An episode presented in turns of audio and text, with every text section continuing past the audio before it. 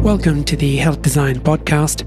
I am your host, Moyez Jiwa. Imagine you're in your 40s, fit and healthy and well, and one day you feel dreadful. Months go by and doctors can't tell you what's wrong with you. And then one day you receive a diagnosis that suggests that you have months to live. Dana Deighton was exactly such a person. And it is my honor to interview her today to tell us what happened next and what we can learn from her experience. You're very welcome to the show, Dana Deighton. We're absolutely thrilled to be speaking with you. I want to start this conversation on the day before you became ill. What was life like for you before all of this happened? Well, thank you for having me. It's a pleasure to be here. There were a lot of things that I was doing before I became ill. I'm going to give you the long story because it all adds up to the diagnosis, but it took a really long time to get to. So I've always been a very active person. I've exercised every day of my life since I can remember, and I enjoy it. I love being outside and running and hiking and biking and everything else. And I spent most of my career at National Geographic, which afforded me some wonderful travel experiences. And in the summer of 2012, I went to Montana to Glacier National Park, which was just a dream come true. I didn't, you know, know if I would ever get there, but my job took me there. And we hiked up to the high passes. It was July, but there was still snow on the ground. So, anyway, I was doing a lot of hiking and I definitely started to feel sore. And I wasn't sure why. I thought maybe it was the altitude, maybe it was just the inclination that I wasn't used to because I'm from the East Coast. So I didn't really think anything of it. And I went home and I figured that it would abate and nothing would come of it. And it kind of did abate a little bit. The stiffness went away, but there was still some of it. And all of a sudden, I noticed a rash, not only across my face, but on the back of my neck. And I had some weird splotchiness in other parts of my body. And one morning I woke up it was sort of very early in the morning at like 4 or 5 a.m. with just searing knife like pain in my joints, my wrist, my elbows, my fingers. And I couldn't imagine what it was. But it, for a person that had never taken more than two ibuprofens in her life, I didn't know what to do. I took the two ibuprofen, I chased them with Tylenol, and nothing happened. It was still extremely uncomfortable. I could barely walk, I could barely get out of bed. And I started to Google things, which of course is never the best idea. And all roads sort of led to lupus. And sure enough, you know, I had the malar rash that was presenting, and I thought, that's what it is. And it was extremely scary and disheartening because I knew just enough about lupus to be frightened. And I knew that with three young kids, it could really change the way I was a mom and changed the way I led my life and maybe stop some of my outdoor activity. And I, I was really quite scared. So I quickly found several rheumatologists. I knew it was important to find the best doctors. And one said, Yep, for sure. Your ANA panel looks like lupus, and we're going to start you on hydrochloroquine, which is, of course, the medicine that's had a lot of uh, exposure during COVID. And another a rheumatologist said, you know, maybe it looks like maybe pre lupus. Don't worry, it might fade away. It could have been some, from something funny you ate. It could have been from a bug bite. Maybe we should even recheck, recheck for Lyme's disease. And then another rheumatologist said, no, I really don't think that's what it is. Like it's probably just a little old age, a little arthritis, something like that. And my kids at that time were about seven, nine, and 10 in that area. And so I was just panicked. But I decided that I would stick with the rheumatologist that said, let's try the, the hydrochloroquine. And it actually started to help a little bit. It really did relieve some of the symptoms. I continued to work and travel and do things at school with my kids. And uh, fast forward about six months later or so, I noticed that I was just tired all the time. I couldn't sit up at the kitchen table after dinner time to help my kids do homework. My midsection just really was uncomfortable like my back hurt, my belly hurt, and I had to go lay down on the living room floor just to sort of distribute some of the discomfort. And once again, the acetaminophen and the ibuprofen really wasn't touching it. And again, I was just really perplexed because I had never had any physical issues before. I also knew enough that I was quite certain it wasn't uh, like a, abdominal, like a, a gastric problem down low, because even at that young age, I had had several colonoscopies because I had lost my mom to colon cancer several years ago. And I did everything possible to make sure that I didn't follow in her footsteps. So I had routine checkups to make sure that colon cancer wasn't going to be in my future. So I went to my gastroenterologist and she said, you know what? You really don't need another colonoscopy. You just had one about 18 months ago. It can't be that. But maybe it's an irritable bowel syndrome or something like that. And so she prescribed some muscle relaxers for that area. It didn't touch it. It just got worse and it sort of started to migrate just everywhere else. And one day I just went, oh my goodness, what am I going to do? I just don't feel good. It's hard to work. It's hard to be a mom. I can barely make it through the day. And when I did that, I felt this big lump in my neck, and which was like a surprise. I didn't remember it being there before. So I went to my primary care physician who immediately ordered an ultrasound followed by a fine needle biopsy. Both of those showed some necrotic tissue, but they did not really point to the real problem. And they took more tissue. They ended up ordering an excision of the whole lymph node because the fine needle biopsy didn't give enough information. So we thought that the excision would help. But even after that, they said, hmm, we just don't really know what it is. It's very strange. It's, you know, has a lot of mutations. It could maybe be lung cancer, breast cancer, ovarian cancer. I mean, they were all over the map. They just didn't know what to do and kind of makes you lose your faith in the, the medical field when they say things like that because you do expect them to know what it is. And now I understand why they didn't. But back then I didn't. And so I went through m- many months of more intensive uh, checkups or test to find the source of the cancer because we knew it was only getting worse.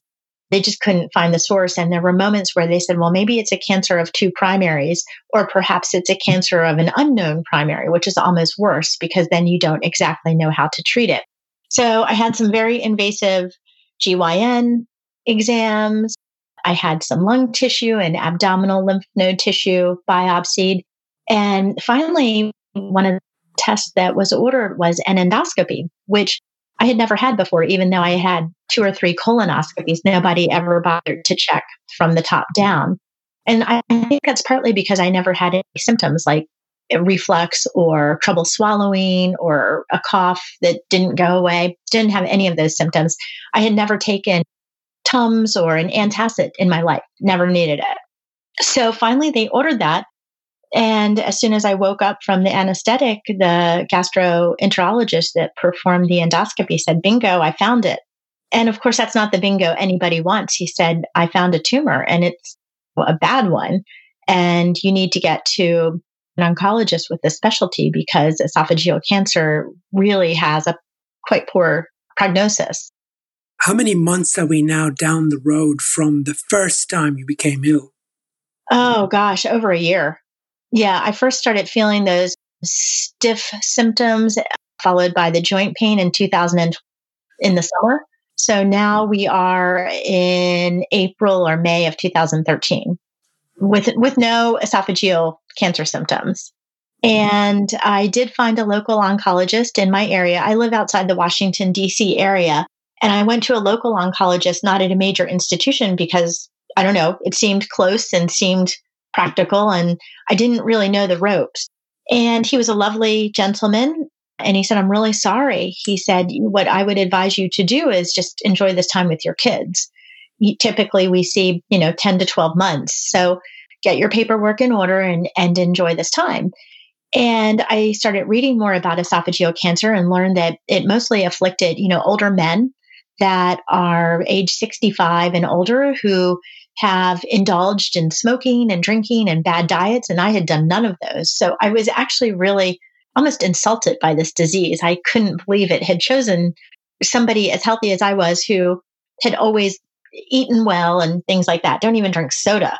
So, anyway, I took that information to heart and he, he suggested that I consult with somebody at a larger institution, still local though, And they said, yeah, you've, you've got to get on, you know, systemic chemo right away. That's the only thing that's going to help you feel better to hmm. enjoy this time.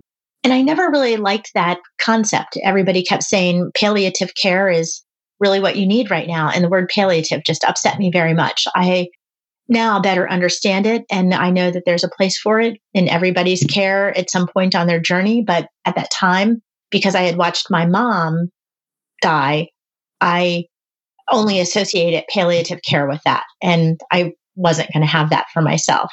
So I started shopping around because I didn't like his answer. And I went to pretty much every major, major medical institution on the East Coast looking for somebody that had seen patients more like me. I really wasn't interested in physicians who had only treated men that were of a different ethnic background and 70 years old because I didn't feel like I fit in that bucket. And they kept telling me that the data they had was based on that bucket and data they had really only showed about 12 months. And I said, that's fine. I'm sorry for those men. I really am, but I'm not them. And I need to figure this out because now my kids are 8, 10, and 12. So I, I passed a lot of people up and I knew though I had to choose somebody. I had to let somebody commence the, the chemo. And I ended up at a major institution, a uh, teaching hospital. And I do think it was a good fit for the time being. I think the physician that I saw had the benefit of some global experience, even outside of, of his institution where he was working. And regionally and globally, there are different standards of care. And so he was able to pull from some European standards of care that weren't as typical here in the United States. And I really think that I ended up getting a chemo recipe that actually gave me some time to figure some other things out. I think if I had been on the standard FOLFOX or something like that, I really don't know that I would have done that well. I, mm-hmm. I received EOX, which is epirubicin, oxaliplatinum, and Xeloda. And it was a tough, tough treatment. And I received eight cycles instead of the standard six, but I tolerated it really well. And I really do believe that that recipe bought me the time to research other opportunities, other doctors, other treatments like radiation and things like that. So that did help. And my scans did show residual resolution. And I was thrilled. And I, I did start to feel better. I mean, still not right, but I started to feel better. And I, I asked him, I said, Do you think we can start to talk about some concurrent radiation? And he said, No, no, my radiation oncologist won't speak to you. You're stage four. We don't do radiation on people that are stage four. We don't do surgery either. And I said, Well, why not? I said, There's been some resolution. And he said, That's just not part of the standard of care. Our data shows that it's too hard on you, and most people don't live that much longer anyway. So we just want to make you comfortable and give you some quality time. And I just couldn't understand that because I was willing to try anything. So once again, I started my, my process of interviewing other physicians. And through a stroke of luck, a very dear friend of mine heard about my diagnosis, which was elusive. Um, when she finally heard that we had a real diagnosis, she said, "Oh my goodness, I know somebody who's who specializes in this area." And I went to see that physician, and sure enough, he just was wonderful. He, I could tell he wanted to know all about me and all about my lifestyle and about my kids. And he wasn't looking at the textbook data. He just wanted to know what made me tick. And he wanted to know how I tolerated the previous treatment. And he said, Well, you know, you really are on the right thing. And let's have a few more cycles and we'll re image. And then we'll talk about radiation or whatever's next.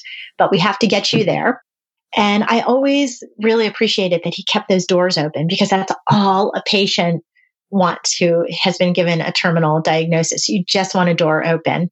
And I really believe that that makes a huge difference in survival and quality of life and hope. And it just gives you a reason to get up the next day because you know if you can make it through the next cycle and the next cycle and rub your your charms in the morning, maybe maybe the imaging will actually back it up too. And it did. the imaging showed just enough uh, resolution that my new doctor was willing to give radiation a try to further reduce the tumor burden. And all of this was a step to help me get towards something else, whether it was an endoscopic mucosal resection. Surgery didn't really come up, but it was in my mind. And, you know, every step of the way to me was to get towards that goal because I had done enough reading and educating myself. I knew that really my only chance at eradicating and outliving this disease was to get it out. But I had to make it to surgery. So that's that's kind of how I got to where it got interesting. Now, there are some things that disturb me. You live in a country that has, by reputation, the best healthcare in Absolutely. the world. You have the best, uh, certainly at the tertiary care level, you have the best of the best. And yet here you are as a patient going from doctor to doctor, looking for an answer, looking for somebody who wasn't going to give up hope on exactly. You. And the one person who was in your corner was you. You were not prepared to give up on yourself. Absolutely not. That's the disturbing part of the story because you would not be here to tell your story if you had not been that tenacious woman who is determined to see see this thing through and get as you say the cancer out before yes. before and you knew that once you'd achieved that you stood some sort of chance absolutely. So there's something in you that actually made you much more likely to get to this point in the journey. If someone is listening to you at this point and they find themselves heaven forbid in such a situation what would you be saying to that person? I would say educate yourself as much as you can. Every appointment you have, whether the physician gives you five minutes or 50 minutes, you need to be prepared to ask questions and ask the hard questions and the embarrassing questions and the yucky questions that nobody wants to talk about. You got to ask the questions. And um, I stayed up all night reading. I call it like the dark web. I really looked under every rock. I didn't care if the sources were credible or not. I wanted to see what was going on out in the world in this disease area so that I could ask questions that would let the physician know that I was tuned in and I needed them to be on the same page. And I really do believe that that helped because they couldn't dismiss me. I wasn't going anywhere. And I think they eventually started to appreciate my determination. And I was able to throw some questions at them that really did give them pause. But walking through some of the answers or the possibilities enlightened us both together. And I think that's what helped us forge a better team. I mean, looking at you now, you look really well, which is Thank wonderful. You. It is Thank very, you. very wonderful. So clearly something happened at the end of that point in the journey through to where you are now. What was that? So the journey continued and it was quite long with many hills and valleys. After radiation and continued residual resolution. I, I felt better and I said, let's see what we can do to my doctor. And he said, well, we'll try an endoscopic mucosal resection. So I was really excited. I thought, this is going to do it. I've made it this far. This is great. So my gastroenterologist, who I had become quite friendly with, scheduled it and went under and doesn't take super long. He was all prepared to get it out too. But when I was awakened, the first person I saw, of course, was the gastroenterologist. And he said, I'm sorry, I couldn't get it. It was just too deep. And uh, I don't know what to tell you. So that sort of took me back to square one. I couldn't believe it. I'm like, oh my goodness, I've gone through all of this and now we don't have an answer or a next step. And my husband was there and he knew how upset I was. And the nurse came in and she said, you know, when you're feeling fine after you eat your crackers and all of that, we'll escort you to the exit. You know, you have to go out in a wheelchair. And I said, I'm not ready to go yet. I said, there's no way. I don't have an answer. And I actually left that area of the hospital and I walked over to my radiation oncologist, who is the person that I was referring to earlier, who actually really saw the life in me and not just the cancer. And I walked over, I patiently waited until he could see me for a few minutes. And of course, he was like, What are you doing here? And I said, It didn't work. I said, we have to figure out something else. And he said, don't worry. He's like, I have a few more tools in my toolbox and we're, we're going to discuss them. And once again, it's that hope that, that, you know, leaving a little crack in the door that just makes such a huge difference. And uh, he said, I'm going to introduce you to a surgeon here. He said, This is a conversation that we probably shouldn't even be having. We don't do this for patients. It's just the morbidity is quite high on an esophagectomy. But he said, you know, if there's anybody that could handle it, it's probably you. And so if this is something you want to talk about, we will. So I did meet the surgeon who was just the most wonderful, caring person in the world. And he also reiterated that we should not be having this conversation, but we will because he knew I wasn't going to leave. And uh, he said, you know, we're going to schedule it for down the road because the radiation needs time to clear up. You get some scar tissue, but I don't know. I guess you can't wait too long because the scar tissue also hardens too much. So there's a sweet spot that you have to schedule the surgery within. And we waited for about six weeks. And within those six weeks, I had another scan. And unfortunately, uh, one of the next scans showed some uh, opacities in my lungs. And it looked like it was really going the wrong way. And we did do a biopsy and it came back inconclusive, just like all of the previous biopsies had. And again, I was like, what are we going to do? Like, this just can't be happening. So my surgeon agreed to do uh, sort of a unconventional start to the esophagectomy, which is normally a long, involved surgery. He said, this time around, though, I'm going to go in and I'm going to take frozen biopsy of your lung. And if it looks like it's malignant, game over. You know, we're done. I'm going to close you up and we're going to talk about systemic care again. And if the if the tissue looks okay, we can proceed. So I had in my mind when I went in for surgery that morning that if it was short, that was a bad thing. And if it was quite long, that was a good thing. So 15 and a half hours later, I asked my doctor, I said, What time is it? And, you know, he told me how much time it had passed. And, you know, I just knew that that was, that was the ticket. I had made it. And, um, you know, of course, it was a really tough recovery, but because of my overall fitness, I think that helped a lot. I think I was able to get up and walk and get out of bed and things like that far sooner. But of course, you can't have any food by mouth for two weeks. And it had already been several weeks before, you know, that I had, had only been on a very limited diet. So it takes a long time to build that strength back up. But I knew that that was what was going to help me turn the corner. And it did. And I was so very grateful that, that these physicians saw the possibility and gave me the chance and allowed me to, to ask questions of them. And it was, it was really a team effort. And that's what it takes. And like I said, the recovery wasn't easy. I had some cleanup chemo, uh, which was really tough on a whole new system. And I also was receiving Herceptin at that time because after the surgery, it turned out that I was HER2 positive, which I had not been before. I'm not sure how that happens. So we thought that we had it licked. And a year later, scan that I still received very frequently at that time, like every two and a half months or so. Uh, one of my doctors was reading the scan results to me and he said, It looks fine, Dana. And I just didn't like the tone of his voice. I said, What do you mean by fine? I don't like that word. Fine is usually not good. It's not fine. Like food is not fine. Curtains are not fine. I don't like fine for my scan either. So we we dove in a little deeper. And sure enough, a little area that made him scratch his head actually turned out to be the worst case that he was trying to avoid thinking about. And caused us to do another biopsy. I had a, an axillary node that was positive for esophageal cancer. So it had escaped.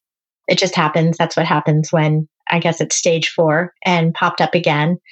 And of course, you know, that's extreme disappointment after a year of thinking you're you're home free. And I was preparing myself to go back on systemic chemo because it happens. At this point, it was like my third round of chemo.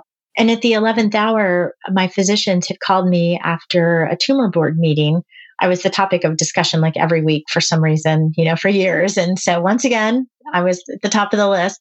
And my team called and they said, we think that there could be a possibility that immunotherapy could work for you. Would you be willing to try it if we do some quick testing?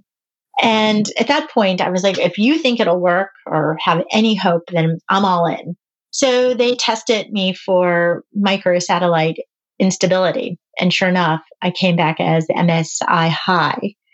And that was interesting, not only because it allowed me to be a candidate for Im- immunotherapy, which was not yet FDA approved for esophageal cancer. Actually, it was just recently approved, but this was five years ago. But it answered all those questions about my high mutation burden of all of the previous biopsies that nobody ever could explain until now. So it was really great to know why I had had all of these issues. And we didn't know if we could get the immunotherapy, but one of the great things about living in the United States, you can apply for compassionate use care.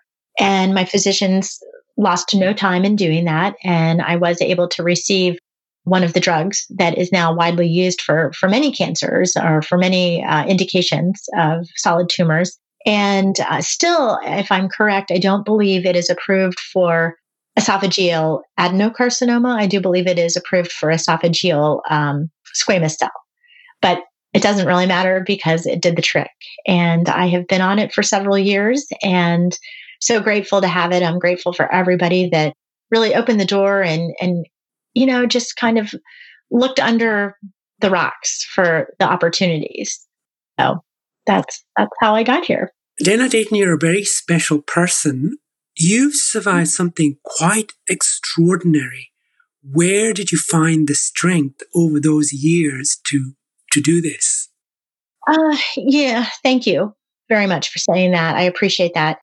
I think it comes from a couple of places. Uh, you know, when you're a parent, you have to be there for your kids. And my children, my three kids were still quite young. I had two girls and a boy, and I couldn't imagine them not having a mom. And I think that was a very intense feeling because I lost my mom when I was 30. So of course I had much more time with her than, than I thought they might with me, but still, I know what it's like to lose a parent. And when my mom was diagnosed with her colon cancer, she was stage four as well. And she only lived another six weeks, not just because of the cancer, but because the surgery to remove it didn't go well. She became septic, and that's actually what killed her, even though she was she already had metastatic disease. But as a physician, you know when somebody has sepsis, it gets ugly very quickly, especially when the root of it is abdominal. And the last couple of weeks were horrifying. And you see things and smell things and hear things that you can't ever, ever, ever forget. And at that time, when I was about 30, I didn't really know how to negotiate the healthcare system. I had never had to do it. I tried my very best to improve her care but it was too late. However, what I did learn was the importance of advocating for a loved one or advocating for yourself. And she died, but I know that at the end, even though I wasn't able to change the outcome, I think I made a difference in her care. Mm-hmm. And that's what mattered. I can see that. And I can see how your strength helped your mom and helped you to live with that experience. But when you're suffering this yourself and you're mm-hmm. tired and you've got iron deficiency and you've got all manner of other things and the fatigue mm-hmm. and the, the nausea and all that goes with, with having chemotherapy and, and surgery and other things, where do you find the strength to keep on keeping on? Uh, you know, I guess I have to give credit to to my family. I just come from strong people that are very stoic and determined. And sometimes those qualities aren't really attributes at work or at school. You know, sometimes it can be read as a stubbornness that is negative. But when it comes to your health and survival, you have to turn all of those levers to help. I can imagine there would be some doctors who would have been very compassionate and concerned and see it from your perspective, and others who would have been completely exasperated that you were not hearing them saying the kind of things Absolutely. that messages that you want they wanted you to hear. But somebody made a huge difference, and I've actually written this down. Your radiation oncologist made a big Yes. difference. Absolutely. Amazing person, very special. man. Even when you walk into his office having just had an operation to say it didn't work, what's next? I love that. yeah, I'm sure. I'm sure he was like, "We're not on the schedule today," but Yeah. you know, we we had built a relationship though where we could be very open with each other, and to this day, we're very good friends. And I can tell you, I'm not the only one that received that treatment because I watched him with other people, and I watched his staff with other people, and it's a culture of compassion and constant improvement that drives that. And you just don't find that everywhere. I mean, there are a lot of amazing physicians, but not everybody really is meant to work with patients on the front lines. And that's okay because mm-hmm. their expertise is needed in the lab, researching the cells and things like that. I had some physicians that never looked me in the eye. They'd look around me, like at my husband, or sort of talk over me. And that was very discouraging. I had one physician that told me it wasn't my fault. And I'm like, I know it's not my fault, but that's not what we're here to talk about. Was So- that born out of frustration with himself or herself to say, why don't you understand? I have nothing to offer you. Or was it something more than that? Was it the sense that they were not able to tell you what they in their hearts believed was, was right for you? Yeah, you know, I'll never know. Mhm. I'll, I'll never know. Mhm. Um, but it does take a very special person to communicate with a patient that has a very dire diagnosis. And it's a very delicate balance of telling the truth and providing hope and also looking outside the box and outside the, the textbook data.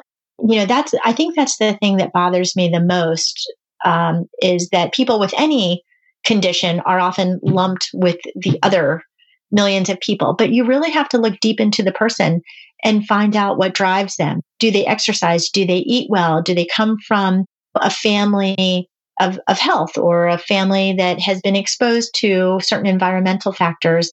Do they value certain things in life, their work, their family, and things like that? And for me, I valued all of those. And not only did I value them, I really felt like I had to keep working. And I guess that is something that was sort of equal in its giving me hope, but also it was a burden. I, I felt like I need to keep working. I don't feel well, but I have to do it. But you know what? It gave me something to get up and do every day. And I feel like if I could ever give other patients a recommendation on how to control their their situation a little bit, just a little bit, I would say get up every morning, no matter how bad you feel, and you make a promise to yourself that you're going to do something. And that might just be carrying the laundry up the steps. It might be unloading the dishwasher. It might be taking a walk that is a short walk, a mile, or it may be a longer walk that's several miles. But you have to decide to do something every day. And for me, there were days I didn't want to do it, but I'm the type of person that you never do less today than what you did yesterday, mm-hmm. or I can't go to sleep at night. So that was my mantra. And it was really hard sometimes, but I do believe that that gave me not only the physical strength, but the mental strength. Mm-hmm. And I also meditated a lot through some of the aches and pains because sometimes the physical activity didn't really help that. So I had to find a way to sort of suppress them a little bit. Your story highlights the fact that there's hope even in the darkest of places, Absolutely. provided that you are prepared to walk with the person, whether that's yourself or whether that's your patient, walk with that person through that dark valley to get to the Absolutely. other side. Absolutely. It's all about teamwork. And if you don't have a, a somebody else that's on your team, you can't do it alone because patients do have to rely on family and physicians and friends. You might not want to, but you have to be willing to be vulnerable too. Hmm. Dana, where can people find you? Where can they find out about you? Where can they find out about the many other things that you do? Well, I work at Inspire, which is a community uh, for people to share their stories about their own health journeys. And I found Inspire because I was looking for somebody who had a journey similar to mine. And at that time, nobody else did. So when I finally stumbled upon Inspire and found out that that's exactly what they do, they connect patients that either have similar situations or are looking for somebody that can connect on a, a similar level. I just thought this is magical. This this could have saved me earlier. Maybe, who knows? But I think it's really important for be, people to be able to connect and all humans need need a form of social connection. So you can find me there. I also am a very proud board member of the Esophageal Cancer Action Network, and you can find us at ecan.org, E-C-A-N.org. And of course, I'm on Facebook and LinkedIn and everything else. So I'm always happy to talk to other patients. I really enjoy being able to share what I call tips to just survive because I would really like to help people be able to struggle less than I did. So I think that's really, really important. And, you know, one, one of the things, in addition to what I already shared about getting up and doing something every day, another promise I made to myself was that I'm going to get up and I'm going to dress like I want to feel. I don't want to dress like a patient because then I'm going to be treated like a patient, which I felt might be substandard. So I decided I'm going to walk in and I'm going to feel good about myself, no matter how bad I might feel on the inside. Dana Deighton, your story is one of hope, courage, and resilience. Thank you so much for sharing so much of yourself. Well, thank you so much. It was a pleasure to chat with you, and I hope that we get to meet in person someday. The Journal of Health Design. Better health by design. Visit us at thejournalofhealthdesign.com.